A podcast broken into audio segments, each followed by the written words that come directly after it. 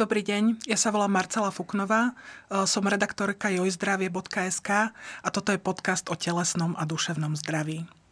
Január je pre mnohých ľudí obdobím, kedy sa snažia schudnúť kilá získané vianočným jedením.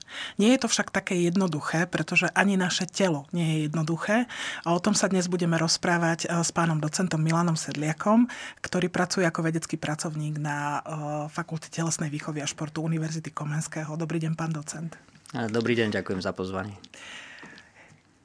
No, diety, to je taká väčšiná téma, sa dá povedať. E, väčšina ľudí, keď sa snažia schudnúť, tak si povedia, dobre, tak ako vysadím teraz sacharidy, nebudem jesť pečivo, nebudem jesť cestoviny, prípadne nebudem večerať, uvidíme, ako dlho mi to vydrží. Funguje vôbec nejaká dieta, pán docent? Funguje vôbec niečo z tohto? Uh, začneme s tým, že to, to slovo dieta je tak uh, spojené s tým schudnutím a v podstate dieta je... Spôsob každý máme to, presne, každý máme nejakú vlastnú dietu, to je to, čo jeme. A samozrejme, že diety fungujú, všelijaké diety fungujú, aj tie také, že kapustová dieta, dáte si len kapustu budete kyslú jesť, alebo len ovocie. Problém je, že to uh, funguje väčšinou krátkodobo a druhý problém je, čo to robí s nami, že väčšina týchto diet nie je z dlhodobého hľadiska dobrá. To je prvý zdravotne. A druhý, druhý bod je, že nie je udržateľná.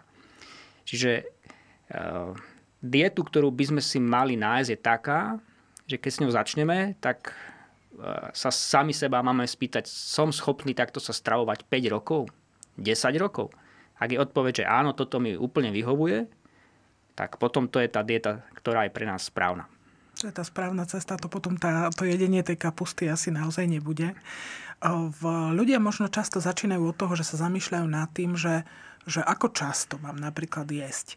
Ako v, je napríklad dobrý nápad, sú ľudia, ktorí majú naozaj problém jesť ráno že ťažko povedať, že prečo, ja medzi nich nepatrím napríklad, ale môj syn áno, že sa zobudí a má skutočne problém niečo zjesť. Sú tie raňajky také dôležité, možno z toho energetického hľadiska, z hľadiska naštartovania metabolizmu, alebo ich možno vynechať? Ako to je? Eh, veda sa nie celkom zhoduje. Sú pekné štúdie na pomerne veľa ľuďoch, kde chudli a jedna skupinka jedla tie raňajky, pri tom chudnutí druhá nejedla Neviem, či si skúsne, skúsite typnúť, aký bol výsledok, či tam bol nejaký rozdiel medzi Podľa mňa nie. Na, v tejto štúdii e, nebol. Ale tá veda ide, ide dopredu a ukazuje sa, že uh, raňajky by sme mali nejakým spôsobom jesť, ale je veľká pravda, že to telo uh, ráno cíti menší pocit hladu a je to prirodzené, lebo napríklad tzv. Alebo je to hormón, ktorý sa volá grelín, ktorý nám signalizuje, že sme hladní, tak on je ráno, je, máme ho menej. Máme uh-huh. ho mhm. menej.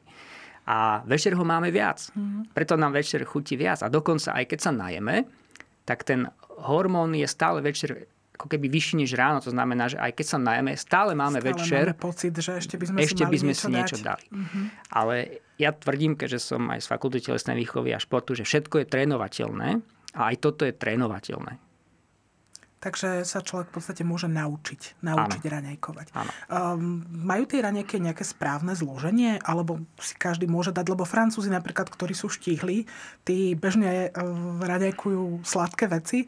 Keď som tam 3 mesiace bola, tak som mala chuť si omlatiť hlavu o stenu už tretí mesiac, lebo proste mne to absolútne nechutilo a oni skutočne raňajkujú croissant alebo raňajkujú uh, nejakú briošku s džemom a v mhm. podstate kávu a týmto hasne a pritom sú štíhli a večere majú naozaj opul opulentné. Oni ano. zase skutočne jedia veľa.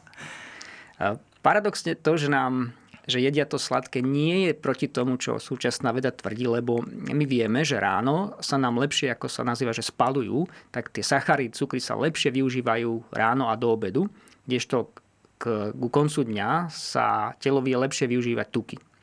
Čiže aj my, keď robíme s klientami, tak to robíme tak, že väčšinou tie sacharidy, napríklad pečivo, prílohy, zemiaky, rýža, sa v priebehu dňa znižujú to množstvo. Neznamená to, že večer sa už nejedia žiadne sacharidy, ale to množstvo sa znižuje.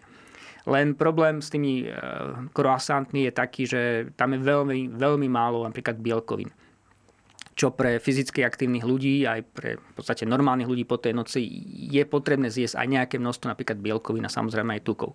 Preto by to nemali byť len tie croissanty. Čiže malo by to byť aj niečo, čo tie bielkoviny obsahuje v nejakom, v nejakom zvýšenom množstve. V od raňajok teda človek pokračuje tým dňom. Tri jedla denne, 5 jedál denne, je vždy, keď je človek hladný, nie je vôbec a je raz, je raz denne, ako pán docent? Opäť nie je jednoznačný nejaká, nejaké odporúčanie. Za mňa by to mali byť aspoň 3 jedlá denne. A, a u tých, ktorí sú fyzicky aktívni, možno deti, dospievajúci, kľudne aj 5 jedál denne, že tam máme tie tri hlavné raňajky, obed, e, večera, máme desiatú olovrant. Dokonca u niektorých športovcov mladých, ktorí naozaj ešte možno aj rastú a veľa trénujú, tam sa používa dokonca aj druhá večera. To znamená, že možno jednu majú o 6, druhú majú ešte o 8, takú menšiu.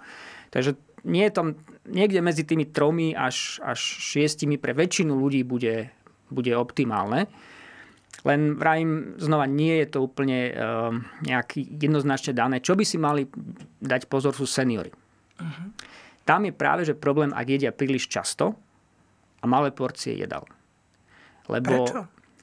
Ľudské telo tým, že stárne sa stáva menej citlivé na rôzne veci a okrem iného sa stáva napríklad menej citlivé na niektoré mm, aminokyseliny, to sú vlastne stavebné látky tých bielkovín, ktoré tvoria naše telo, či to kosti, svalia a tak ďalej.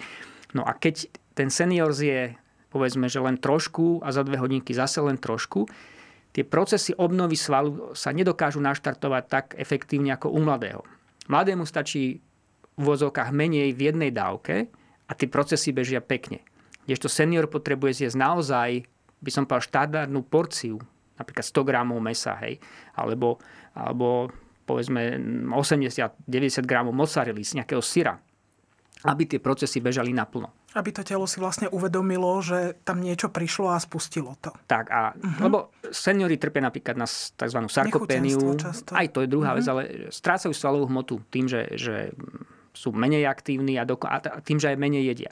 Čiže aj to jedlo je stimul na udržanie svalovej hmoty a práve tí seniori majú tendenciu jesť menej a poznám to z vlastnej rodiny. Moja mama, že na večer si dám už len rožok, ale to mm. v tom rožku tam toho veľa nie je. Nie, nie, Čiže naozaj, to naozaj no.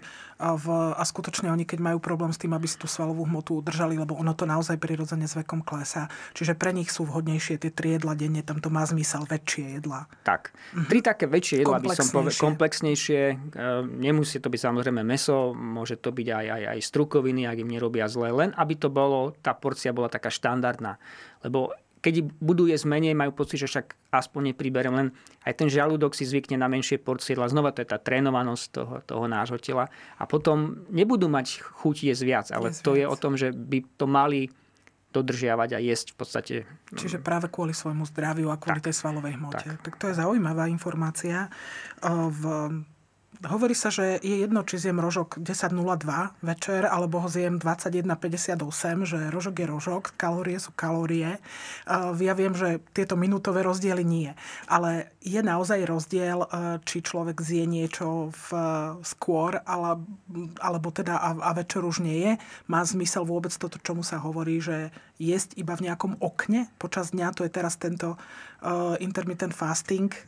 Je to taká pomerne uh, preferovaná metóda a vedci sa dosť teda uh, rozporujú, že či to má zmysel, nemá zmysel. Ako je to podľa vás, pán docent? My sme denné tvory. Čiže určite by sme nemali jesť v noci. Ak budete chudnúť a budete mať obrovský deficit kalórií, tak schudnete a to je jedno, kedy budete jesť, ale to nie je zdravé. Ak sa bavíme, že to zdravé chudnutie, tak naozaj súčasná veda a tzv. Že chronobiológia, jej čas, tzv. chronovýživa sa zaoberá tým, že či je lepšie jesť... Čiže chrono je čas. Chrono je čas, to... áno. Čiže to je proste časovanie aktivít pre nás v optimálnom nejakom okne dňa, lebo my naozaj máme, každá bunka má také vnútorné hodinky molekulárne, ktoré si bežia a zdraví sme vtedy, keď robíme veci v správnom čase. To znamená, keď spíme v noci a sme aktívni cez deň, to je optimálne.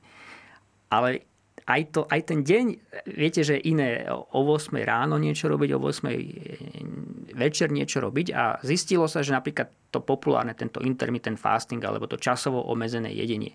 Tá idea je zač- väčšinou taká v dnešnej dobe, a vrátim sa k tým raňajkám, že na, napríklad v 70. rokoch len jeden človek z desiatich v Amerike vynechával raňajky. Už pred 20 rokmi to boli dvaja z desiatich. A to je, to je vlastne kultúra, to je ako, ako žijeme, že začíname skoro, zobudíme sa, nemáme čas, musíme sa takto pekne e, nalíčiť a, a tak ďalej.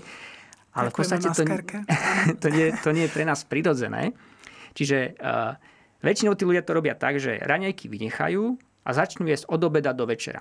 A večer už odmením sa za to, že som bol úspešný v práci, ale aj keď som nebol úspešný, tak sa proste najem, lebo tým niečo zajem. Lebo už je konečne to voľno, tak. v podstate človek sa uvoľní. A psychologicky máme pocit, že je to super.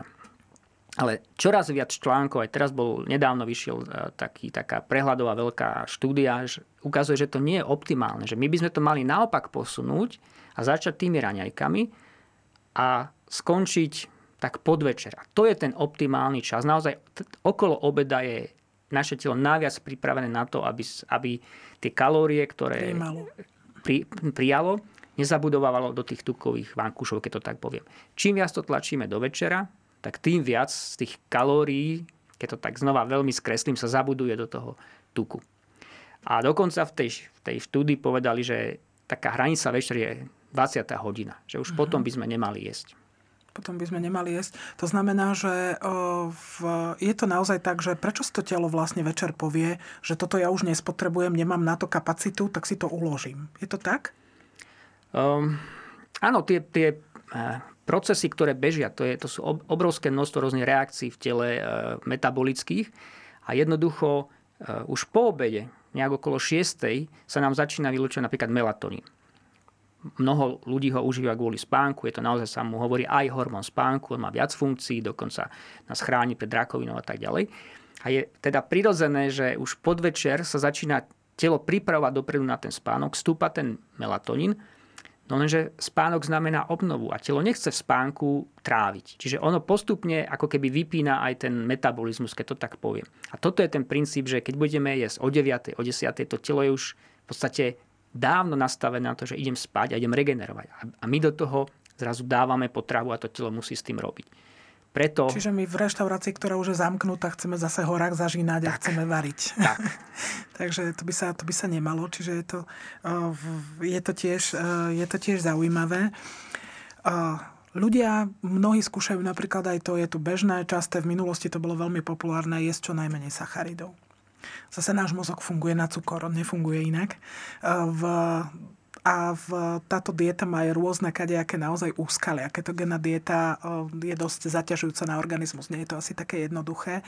V, odporúčali by ste človeku skúsiť to? Ketogénna dieta vznikla ako, ako podporná liečba pri epilepsiách. Tam sa zistilo, že naozaj, keď napríklad tie deti jedia málo sacharidov, že množstvo tých atakov je, je nižšie. A ketogénna dieta znamená naozaj, že denne ľudia jedia niekde medzi 20 až, až 50 gramov sacharidov za, za, za celých 24 hodín. Ale e, my z fyziológie vieme, že len náš mozog denne spotrebuje viac ako 100 gramov. To znamená, že zrazu mozog je v deficite a on nejakým spôsobom uh, si to musí vynahradiť. Preto tam do toho vstupujú tie keto e, častice a tak ďalej. Ale nie je to úplne prirodzené. Samozrejme, má to niektoré benefity, len z pohľadu mňa ako človeka, ktorý rieši aj pohybovú aktivitu, tá ketogénna dieta jednak málo ľudí na nej vydrží dlhodobo, lebo je obmedzujúca potravinovo. Že musíme vynechávať ovocie, musíme vynechávať e, všetko, čo obsahuje sachary, prílohy, teda prílohy a tak jasné. ďalej. A aj tie zdravotné benefity po 6 mesiacoch tam sú, ale po 12 mesiacoch sa to stráca. Mm. Jednoducho, keď porovnáme rôzne typy diet, po 12 mesiacoch e, vidíme v podstate, že nevidíme rozdiely medzi nimi. Všetky môžu byť bene, rovnako účinné. A ja moc osobne nemám rád také diety, kde niečo idem do extrému, niečo osekávam do extrému. Či sú to napríklad tie sacharidy, alebo aj extrémne málo tukov, alebo aj extrémne málo bielkovín. Dobre, keď je diagnóza, že ja neviem, e, problémy s obličkami a musí mať nízko... Jasné, mať nízko Samozrejme, je to dietu. niečo iné. Uh-huh. Ale, ale z toho dlhodobého udržania je to veľký problém, lebo nás to obmedzuje. Čiže nie je to také jednoduché. V, existujú potraviny, ktoré vedia napríklad to chudnutie urýchliť, to by sa ľuďom páčilo, keby si dali nejaký gumidžús a proste pomohlo by to. Alebo v také, ktoré by napríklad človek, keď sa snaží redukovať tú hmotnosť, vôbec jesť nemal. Sú vôbec také jedlá, sú také potraviny? Ja, väčšinou ja robím to tak s tými ľuďmi, že Eh, nesnažím sa im príliš meniť to, čo jedia. Ak sú tam naozaj také, že každý deň vypije 1,5 litra sladeného nápoja a je vyprážané, tak dobre, to už je za hranicou. Ideme to redukovať. Uh-huh. Ale ani ten vyprážaný rezeň raz za čas neurobi galibu, keď je to, ja neviem, keby to bolo hneď aj jedenkrát do týždňa a ten zvyšok je naozaj dostatok všetkého, také ako má, vlákniny, ovocia, zeleniny a tak ďalej, a tak ďalej. Takže nevidím problém. Zázračné potraviny na chudnutie bohužiaľ neexistujú. Fajčiari vedia, že keď prestanú fajčiť, trošku priberú. Je to preto, lebo naozaj niektoré stimulanty nám zrýchľujú metabolizmus, len problém je tými stimulantami, že napríklad keď to užijeme po obede, vieme, že kofeín napríklad ovplyvňuje ten melatonín, tým pádom ten spánok bude menej kvalitný a tak ďalej. Som dokonca minulo počul, jeden pán hovoril, že 70 gramové preso, keď si ho dá človek ráno, tak ono ešte o 6. večer má tú hladinu. U niekoho môže, pretože niektorí ľudia geneticky sú ako keby zlí, uh, zle spracovávajú alebo pomalšie spracovávajú kofeín. Ja mám rád kávu, ale tiež pijem len bez kofeínov, lebo mi to vyslovene nerobí dobre. Sú ľudia, ktorí to spracujú o mnoho rýchlejšie. Čiže pre mňa tá káva, keď niekto chce, ja vravím, že po obede už nie. Lebo to zasahuje do toho, že sa pripravuje na ten spánok a, a naozaj ten spánok je potom menej kvalitný. A čo ľudia nevedia často, že práve spánok je čas, kedy telo efektívne spaluje tuky. Lebo vtedy sa napríklad vylúči rastový hormón, ktorý je užívajú ho bežne ako, ako doping, no bežne. Užívajú ho niektorí športovci, ktorí chcú chudnúť ako, ako podporu na jednak regeneráciu, ale aj na chudnutie. Takže ten rastový hormón sa vylučuje v noci a my chudneme v noci. Preto. A dá sa to, pán docen, nejako podporiť bez dopingu, teda, že by sa ten rastový hormón vylúčoval viac? Môže človek preto niečo urobiť, aby, aby v noci to telo tie tuky spalovalo lepšie? Kvalitný spánok. Kvalitný spánok. A znova, toto je to časovanie, že nestačí spať povedzme 9 hodín, že keď si láhnem o tretej som asi nedokázala ja v noci a si ľudia často myslia, že budem spať dlho a dospím, to nie to toho rastového hormónu sa vylučuje v prvej časti noci. E, povedzme, že ideálne preto je zaspať pred polnocou. A mať tu tie prvé 3-4 hodiny hlbok, tak, aby som sa nebudil, aby to bolo naozaj kvalitné, aby sme mali tie hlboké fázy spánku. A vtedy to prebieha. Čiže to je, to, to je ten čas, keď sa spánku chudne. Čiže je možné napríklad aj to, že ľudia, ktorí horšie spia, priberajú práve preto, lebo, lebo zle spia, že to telo si nevie tie tuky tak efektívne spaľovať? Mm, vieme, že s odopieraním spánku sa mučilo bohužiaľ si sa aj dodnes mučí, že vám zapínajú Mamičky svetlo. po pôrode sa tým mučia. To je také, áno, bohužiaľ. A niektorí oteckovia, ktorí tak, sú ochotní tak. to trpieť. Ale je to naozaj veľmi neprirodzené a veľmi to kazí všetko. Od imunity cez... Vieme, že kto má nekvalitný spánok, má tendenciu mať viac tuku. Takže toto je, toto, na to už je kopu dôkazov. Takže naozaj ten nekvalitný spánok spôsobuje príberanie. Čo sa týka príjmu tekutín, ako to je? Pomáhajú tekutiny pri chudnutí, alebo je to jedno? Mm, nejaký nadmerný príjem ne, nemá, dvo, nemá, nemá, nemá význam. Zmysel. Nemá význam. Práve, že naopak často uh, ľudia, ktorí sú naozaj obezní, sú dosť, tak by som povedal, sa im hovorí, že aj zaliatí vodou. A preto tie prvé týždne, keď rapidne chudnú, často strácajú veľa vody. Takže tam len treba dodržať ten štandardný pitný režim a malo by to byť týmto proste vybavené. Netreba nejak sa teraz prelievať vodou, že idem tie toxické látky vyplovať. To, naše telo má veľmi dobré mechanizmy na to, aby pri aj štandardnom príjme vody proste to, to spracovalo tak, ako to má spracovať. Áno, detoxy, detoxy neexistujú, nefungujú jedine u ľudí závislých na heroíne, ako som počula. v, mnohí ľudia by aj radi schudli, aj sú možno ochotní niečo s tou stravou urobiť, ale majú problém s tým, že by sa mali pohnúť. Hmm. Že teda akože ja budem držať dietu, ale teda nechcete odo mňa, aby som sa veľmi hýbal. Dá sa to vôbec? Dá sa schudnúť aj bez toho, aby sa človek hýbal a dá sa zdravo schudnúť bez toho, aby sa človek hýbal? Prvá časť odpovede je, že dá sa schudnúť ale znova máme dôkazy, že to chudnutie len dietou bez pohybu je menej účinné, kratšie trvá a boli na to pekné štúdie, keď e, napríklad e, porovnávali ženy, ktoré chudli v našom veku a tie, ktoré len dietovali, tak schudli za, za pol roka nejakých do, do 7 kg. Ale polovica z toho boli, bola svalová hmota. Čiže to, z tohto pohľadu to nie je zdravé chudnutie. A naozaj mali zabezpečenú akože kvalitnú dietu. To nebolo, že teraz jedli, mali tú kapustovú, mali aj dostatok bielkovín, aby napriek tomu sa to nepodarilo a boli v tom deficite kalorickom a odchádzal nielen tuk, ale odchádzal aj sval. Až keď tam tie ženy začali do toho cvičiť, tak schudli ešte viac, samozrejme, ale potrebovali mať aspoň dvakrát do týždňa niečo, čo je trošku, by som povedal, že niečo ako silový, silový tréning. tréning tak. ktorý a buduje svalovú hmotu. Tak a vtedy sa zabránilo strate tej svalovej hmoty. Čiže tie ženy nenabrali svalovú hmotu napriek tomu silovému tréningu, len si dokázali udržať to, čo majú. A boli tam tretia skupinka, také, čo dietovali a kráčali každý deň 10 tisíc krokov. Schudli samozrejme viac ako tie, čo len dietovali, ale aj tie strácali svalovú hmotu. Čiže tá samotná napríklad taká, že budem len chodiť, ono to nedokáže zabrániť strate svalovej hmoty. Čiže tú svalovú hmotu by si mal človek udržať, ale v otázke je, že aj prečo. Ono svaly samotné spalujú, je to tak? No, sval je v podstate najväčší orgán nášho tela, čo sa týka množstva. Je veľmi dôležitý pre, pre reguláciu e, glukózy. Čiže vraví sa cukrovka, áno, máš, máš problém, buď nemáš inzulín, alebo telo je necitlivé. No čo je necitlivé v tom tele? Ten sval. Lebo tam sa najviac tej glukózy dokáže dať. A čo je krásne na pohybe, že keď cvičíme, tak my nepotrebujeme inzulín. Keď cvičíme, tak, tak ten sval to... dokáže prijať glukózu tak, že nepotrebuje inzulín, lebo tá samotná fyzická aktivita to spustí. A toto je to krásne. To znamená, že napríklad aj pre cukrovkárov je veľmi dôležité sa hýbať, pretože to podporuje v podstate e, odburávanie cukru z krvi. Presne tak. E, my a napríklad aj v spolupráci s profesorkou Ukropcovou na biomedicínskom centre sme mali viacero štúdií, kde v podstate trénovali sme napríklad so seniormi, oni prišli, sa otestovali a zrazu sme zistili, že majú už prediabetes, že mali mierne zvýšený glukózu rannú a tak ďalej. A stačilo, že cvičili 3 mesiace a stali sa z nich z tohto pohľadu zdraví ľudia žiad, žiadne lieky nepotrebovali a, a podobne. Čiže v tých, hlavne v tých prvých fázach tej dvojky toho získaného diabetu to cvičenie je, je ja dovolím tvrdiť, že rovnocené akékoľvek medikácii. Dokonca ešte účinnejšie, lebo má širokospektrálnejší dopad nielen na metabolizmus glukózy, ale na v podstate na nervový systém, na hormonálny systém a tak ďalej. A dá sa možno aj povedať, že ako cvičiť, lebo si človek povie, dobre, tak akože fitness centra sú plné nadšencov v januári, ktorí vo februári odchádzajú, ale v, ako teda v hmm. cvičiť? Aké dávky toho cvičenia, akých druhov? Ako existuje nejaký optimálny koncept?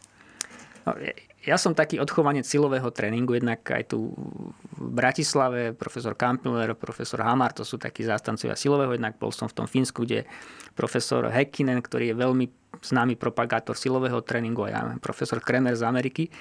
Ale čo my dnes používame je kombinovaný tréning. To znamená, povedzme dvakrát do týždňa niečo, kde, kde potrebujem e, zapojiť viac svalovej hmoty. Lebo pri, tom, pri tej chôdzi naozaj nezapájam všetky svalové bunky. Na to potrebujem ísť napríklad do strmého kopca alebo po schodoch s nákupom a to už je svojím spôsobom taký aplikovaný silový tu bol tréning. Pán, eh, pán docent Farsky, tak ten hovoril, on rieši infarkt v súvislosti mm-hmm. s pohybom, že kráčajte ale do kopca. Áno, to je, to je veľmi, veľmi krásny tréning a tam, tam naozaj sa vieme dostať do toho, čo... A nemusíme ísť do fitka. Keď si máme nejaký kopec, povedzme, že má 100 metrov a 6 krát ho vyndeme, to je normálne, seriózny. Čiže sankovanie je super. Ešte sa človek odvezie dole. Sankovanie najlepšia vec, čo môžete robiť s deťmi, ešte dokonca keď si že ich vytiahnete do toho kopca, tak to je veľmi skvelý e, silový tréning. Úplný benefit. Len by som podotkol, že e, keď človek má tú možnosť, je dobré robiť ten silový tréning Takže naozaj občas idem aj do, do, tej, do toho fitka, nechám si ukázať techniku odborníkmi, naozaj na Slovensku už máme kvalitných odborníkov, lebo aj keď chceme napríklad niečo robiť, aj máme dobrú techniku, aj nosenie toho nákupu do schodov. A ak tá technika nie je dobrá, môžeme si poškodiť chrbticu a tak ďalej a tak ďalej. Čiže aspoň z pohľadu toho naučiť sa, ako si mám čupnúť, ako si mám sadnúť, ako mám, ja neviem, chodiť do, toho, do tých schodov, ako, či mi noha neubieha, či si koleno nezničí, je dobre si to nechať vysvetliť. Vysvetliť a naučiť sa ten správny pohyb a potom si to môžeme robiť Čiže v podstate asi sami. nie je úplne najlepší nápad si zbaliť svoj úteračik a vyraziť do fitka v januári a vyskúšať všetky stroje, ktoré tam sú. Asi naozaj treba, treba sa zveriť odborníkom, čo sa tohto týka. My sme hovorili o tom kalorickom deficite. Hmm. Čo to je, pán docent, vlastne kalorický deficit? Naše telo eh, denne a na to, aby, aby v podstate žilo, musí používať energiu a to je taký ten bazálny metabolizmus pokojový. Keď začneme cvičiť, tak samozrejme potrebujeme ešte viac, lebo ten pohyb nám je, musíme dať väčšie množstvo energie, to máme jak s autom. No a to je, ten, to, je to, čo potrebujeme. Ak my príjmeme rovnako, rovnaké množstvo kalórií, tak sme niekde na nule, nemali by sme ani chudnúť, nemali by sme ani priberať. Ak jeme viac, než vydáme, tak to je chudnutie, to je nadbytok kalorický. A keď v podstate príjmeme menej, tak to je ten deficit. A to je princíp tých redukčných diét, kde obmedzujeme príjem kalórií pod to množstvo, ktoré normálne by sme potrebovali.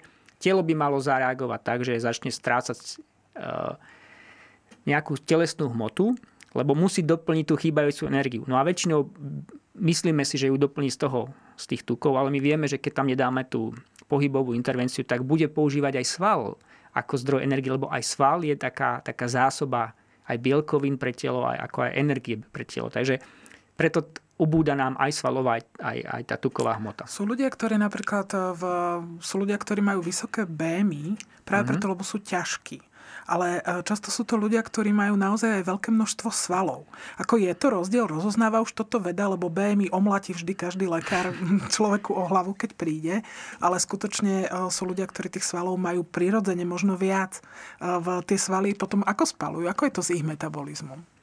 BMI je trošku problémové, ak si na to ten človek nedá pozor v kontexte. Poznám tiež osobne telovýchovného lekára dokonca, ktorý trénovanému človeku povedal, že no, máte nadváhu, ale pritom on bol svalnatý, lebo idem podľa BMI, čo je nič len pomer výšky a telesnej hmotnosti. Takže na to si treba dať pozor. Lebo asi záleží naozaj na tom, čo tvorí tú hmotnosť. Áno, samozrejme. Áno. Takže... Svaly sú ťažšie ako tuk. Áno. To sa vie. Áno, a preto tí naozaj ľudia, ktorí majú veľa svalovej hmoty, často vyndú, že majú nadváhu, to je bežné u hokejistov, s ktorými robím a keď ich odmeriate, tak majú okolo 10% tuku, ako Tomáš Tatár, ale Hej. u nich by už to vyšlo, že buď sú na hranici, alebo už môžu byť aj, aj nadváhu. Nevrajme u silových športovcov, ako sú nejakí, ja neviem, hej, spierači, ktorí takisto môžu už vynsť z toho ako, ako, ako a takisto kulturisti, ako obezní alebo ľudia s nadváhou. Takže toto tam uh, nie je tak, ako, ako sa to niekedy interpretuje. A neviem, čo tá druhá časť otázky. V, že v podstate, ako, ako u týchto ľudí funguje metabolizmus. Že naozaj môže sa niekto napríklad narodiť s tým, že má viac svalov ako iný človek, alebo má väčšiu tú svalovú hmotu. A ako spaľujú títo ľudia? Sú rozdiely. Ehm, sú dokonca aj mutácie známe u zvierat, u myší, u kráv, také tie neviem, plemená, ktoré sú obrovsky osvalené. V podstate tá krava Mesové. nič nerobí, mm. len chodí po lúke. Tam dokonca v tých extrémnych prípadoch tá krava nevie ani normálne rodiť, lebo to telo je už tak veľké, že musia rodiť vlastne cisárským mm-hmm. rezom. Tam sú mutácie, e, kde naozaj pri minimum aktivity ten sval nemá brzdu a rastie stále. A my vieme, že takéto mutácie sú aj u ľudí. Nie je ich veľa, ale sú. sú poznáme, je to aj zadokumentované, že sú takí ľudia, ktorí naozaj sú extrémne osvalení. A, ale um, máme aj opak. Máme tzv. konštitučnú štíhlosť. To sú ľudia, čo môžu robiť, čo chcú, chodiť do posilovne, koľko chcú a stále budú v podstate... Vyzerať ako špageta. Tak, tak, bohužiaľ. Ale to neznamená, že nemôžu byť zdraví, že ten sval není silný, len, len je, je, je štíhly, je, má proste, Hej. nemá tú tendenciu rásť tak, ako má napríklad tendenciu niekto iný. Takže tam sú obrovské sú ľudia, rozdiel. ktorí napríklad nemusia naozaj veľa cvičiť a skutočne majú tie svoje sixpacky a proste sú celý taký pekný, vyrysovaný. Sú ľudia, ktorí cvičia veľa a napriek tomu to sval svalstvo nie je také pekné a nie je také, nie je také viditeľné. No, tam e, otázka či cvičia dobre. Každý, keď bude e, cvičiť, bude vyzerať lepšie. Ja vrajím, že aj žena, keď môže mať pár kil navyše, ale keď cvičí, ono to vidno, lebo aj ten tuk je pekne na, na nej usporiadaný. Hej, že aj, že to je, je to, proste to formované telo je raz formované telo. A Naopak sú no, niektoré, teraz hlavne niekedy si, ešte sa stále pozrie niekedy po dievčatá, že mladé dievčatá a štíhle, mm. ale to, to, to je, by som povedal také, nie je to želatina, ale ja to nazývam, že želatina, že to je, to je nezdravá štíhlosť, keď vlastne je tam málo svalovej hmoty, aj v podstate veľa tukovej hmoty, takže už mladí ľudia s tým majú problém. A nehovoriac o senioroch, tí často majú s tým problém, že postavia sa na váhu, o super, však mám akože dobrú hmotnosť, ale pritom to môže byť tzv. sarkopenická obezita, že majú podstate veľmi málo svalovej hmoty a veľa tukovej hmoty a to je veľmi nezdravé. Jasné, čiže to, čiže to naozaj nie je správne. V dostať sa do toho kalorického deficitu sa človeku zdá možno niektorým ľuďom naozaj také dobré, ale čo mám teda teraz robiť? Keď chcem, aby som príjmal menej kalórií, než som príjmal, koľko som vlastne príjmal a ako mám vedieť, koľko koľko mám zjesť, aby som prijal menej. Ako v, ľuďom sa to zdá, že možno, že rátať nejaké kalórie, že preboha, ja sa v žiadnych tabulkách nevyznám. Čo by ste povedali takýmto ľuďom? Ako to skúsiť? Určite je chyba ísť do nejakého veľkého deficitu. Lebo to telo tam jednoznačne bude, to je, to, to poviem, to je, to je koncentračný tábor, že tam všetci boli chudí, ale to je absolútne mm. nezdravé a počase to vedie k poklesom imunity, nejaktorým chýbajúcim minerálom, vitamínom, takže to určite nie. E, ten deficit ideálny za mňa pre väčšinu ľudí je, mám tu ten denný tú potrebu aj s tým cvičením a odrátať niekde medzi 10 až 20% Okolo 20% je také, že aj to pomerne rýchlo ide, aj je to stále udržateľné, tie porcie jedla sú väčšinou také, že vás to zasíti. Čiže okolo tých 20% mínus je, je to, čo sa odporúča. Kedy si to bolo veľmi zložité, lebo však museli ste si počítať alebo nejaké tabulky. Dnes máme aplikácie. Čiže tie fungujú. A tie, na toto nie je to úplne profesionálne samozrejme, ale naozaj to ide tak dopredu, že tie aplikácie, keď vy si len budete za deň nahadzovať, čo všetko zjete, tak vám to krásne dá pomerne presný, presné množstvo energie, tukov, cukrov, bielkovín. No a už potom nie je problém si načítať pár vecí, že asi, alebo zistiť aj, dá sa cez internet, koľko by som mal mať denný e, ten príjem, odráta 20%, dokonca tam sa to dá v tých aplikáciách nastaviť a dodržať, ja neviem, že príjmem niekde okolo 1,8 gramu bielkovín za deň, to vám zase vyhodí. Takže v dnešnej dobe týchto, týchto aplikácií ich naozaj viac, máme aj také, ktoré fungujú na slovenské a české e, prostredie tej potravy. Ja si myslím, že to nie je problém, len netreba tomu prepadnúť, lebo aj to je porucha, že budem zase rátať každú kalóriu e, povedzme, na začiatku to treba robiť týždeň, naučiť sa tie asi že potom stačí raz, dvakrát do týždňa si to keby urobiť, či, či som tam, lebo oko nie je presné, často viete, že to, keď budem podľa oka robiť, tak to nie je úplne ideálne.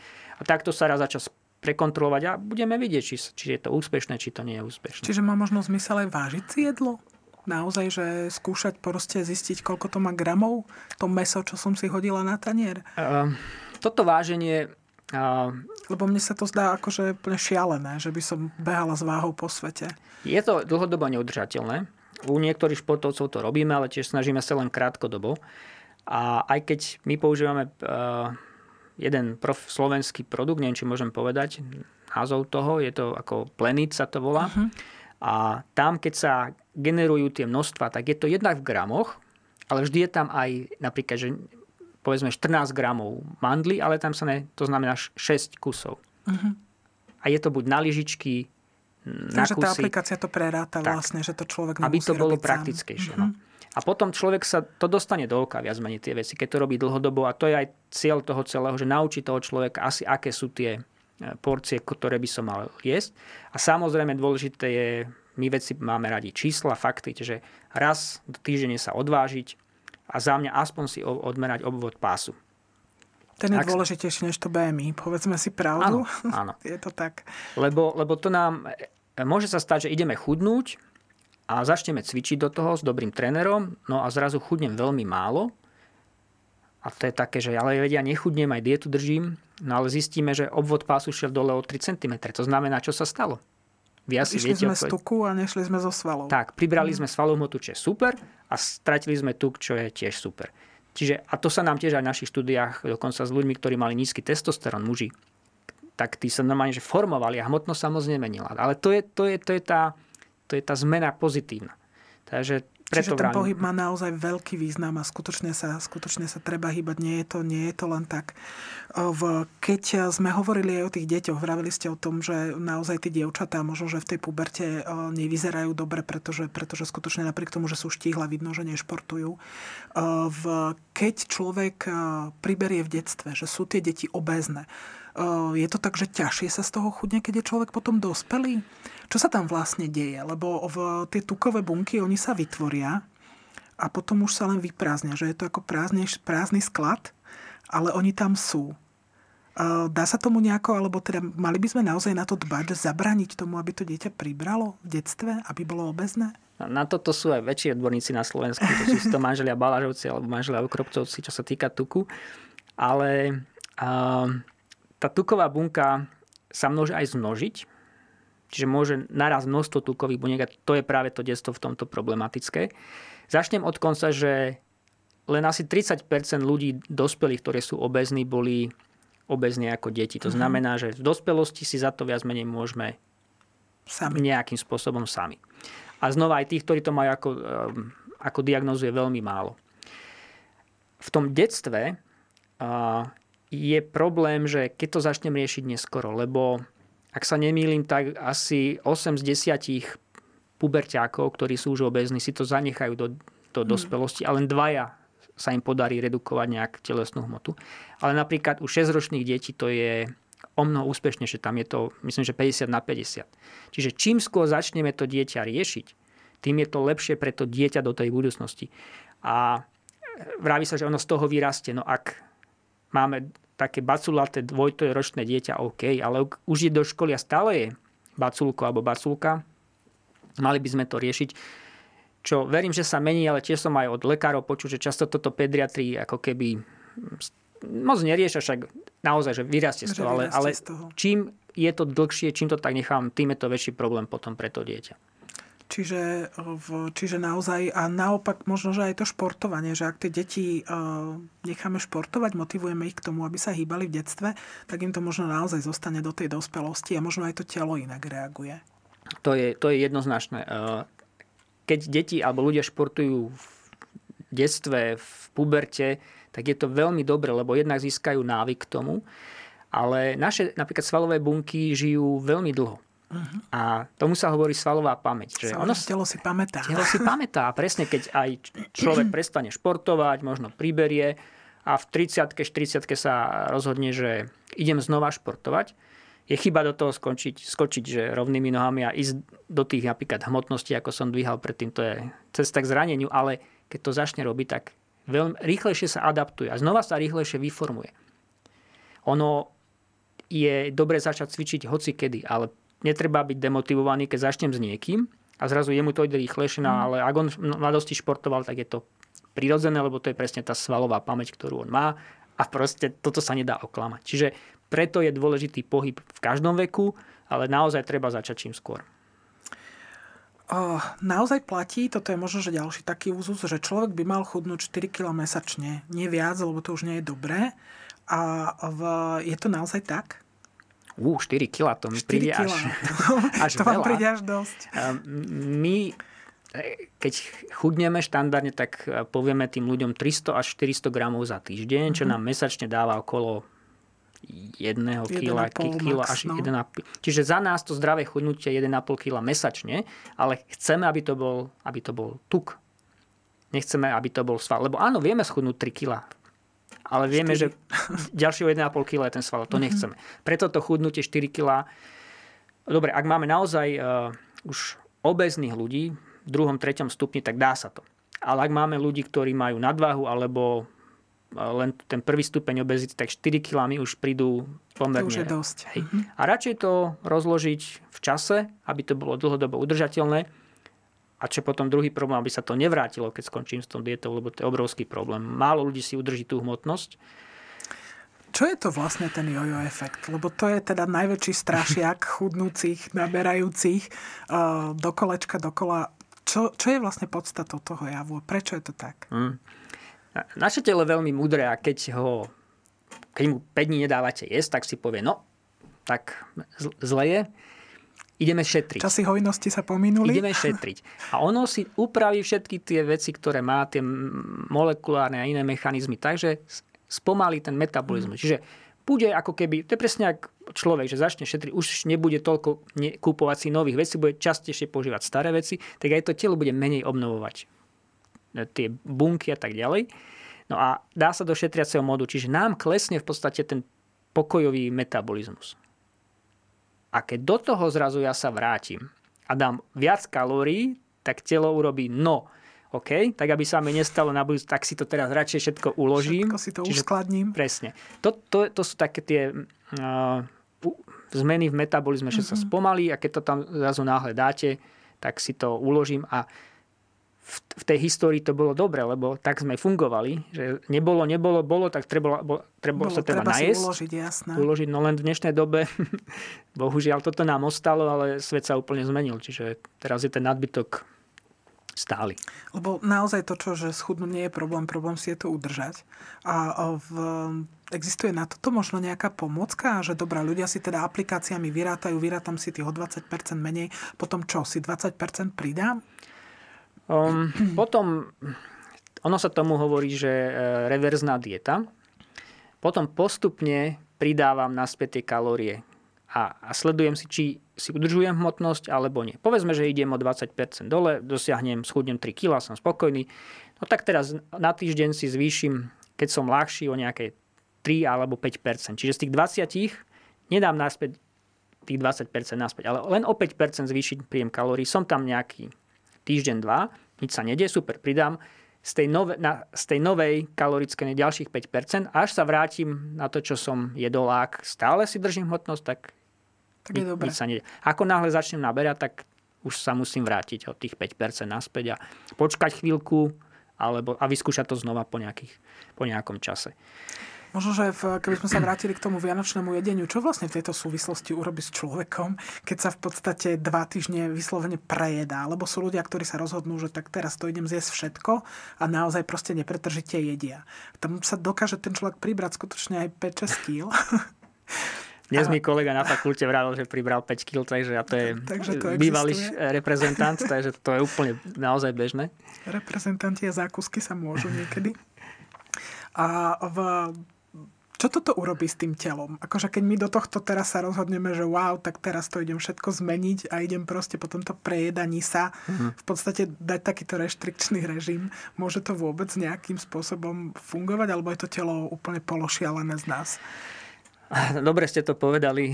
My napríklad e, nerobíme nejaké intervencie cez Vianoce. To znamená, snažíme sa skončiť všetko pred Vianocami a začať v januári. Mm-hmm. A do odpolky ideálne januára, lebo tam tie 2-3 týždne naozaj vo väčšine prípadov to je, ako ste to pekne nazvali, že šialenosť. Keď to robím jeden dní, dva dní, to telo je v poriadku, ale už ako náhle to trvá 5 dní, týždeň, 2 týždne, tak to telo, to, to krásne by ste videli, keby ste išli na krv, že to máte všetko zhoršené.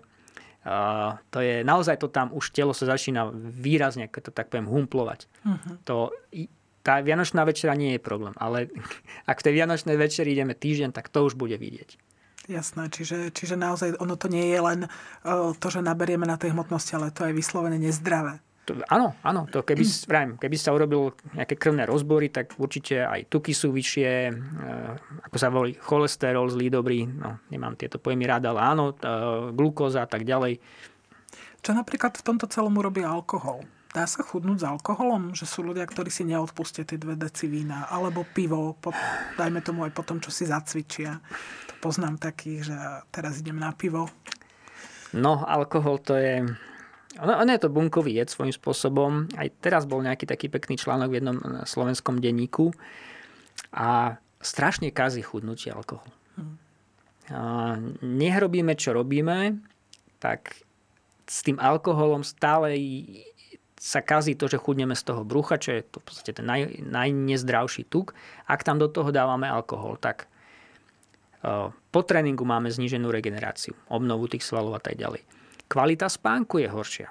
To znamená, že my rýchlejšie zaspíme, ale tie hlboké fázy, kde sa nám napríklad vylučuje ten rastový hormón, kde chudneme, tak tie sú potlačené. A naopak sa môžete zobudiť po trošku väčšom množstve alkoholu po pár hodinách a taký, že až, až vám srdce bije, lebo tie metabolity alkoholu jednak nám dráždia e, a nervový systém. Čiže znova, kazím si ten spánok tým alkoholom. Takže za mňa, ak chcete naozaj chudnúť efektívne, ani ten pohár vinka by tam nemal čo robiť. No sa to nezdá, ale naozaj to kazí. A čiže, spomaluje všetky tieto veci. Čiže skutočne by to, by to človek naozaj asi mal úplne vynechať. V, keď, ste ale hovorili, keď ste hovorili ešte o tom spánku, v, čo takí ľudia, ktorí prirodzene chodia neskoro spať? Lebo sú ľudia, akože sa hovorí, ono sa to tiež dá si natrenovať, že sú tí slávici a sovy a tí, ktorí teda ponocujú do neskorých hodín. V, ja si neviem predstaviť aj ľudí napríklad, ktorí jedia v noci, ale sú ľudia, ktorí naozaj proste majú tie nočné záchvaty hladu hm, čo, čo takíto ľudia, lebo keď je niekto hore naozaj do jednej, do pol druhej, a jedol naposledy o 6, tak takí ľudia sú potom logicky asi hladní. Samozrejme.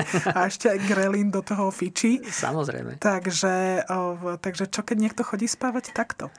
Otázka je, či je to jeho prirodzená danosť, lebo máme, vy ste spomenuli tých slávikov, soví, e, tomu sa hovorí chronotyp a má to aj čiastočný genetický podklad v tých hodinových génoch, len takých tých extrémnych ranných typov a extrémnych večerných typov v populácii nie je veľa, možno povedzme si 1 z 2 z 10. Ale 8 z nás sú tzv. neutrálne typy a v tomto prípade veľa ľudí chodí, robí do jednej, ale to je, tomu sa hovorí sociálny jetlag.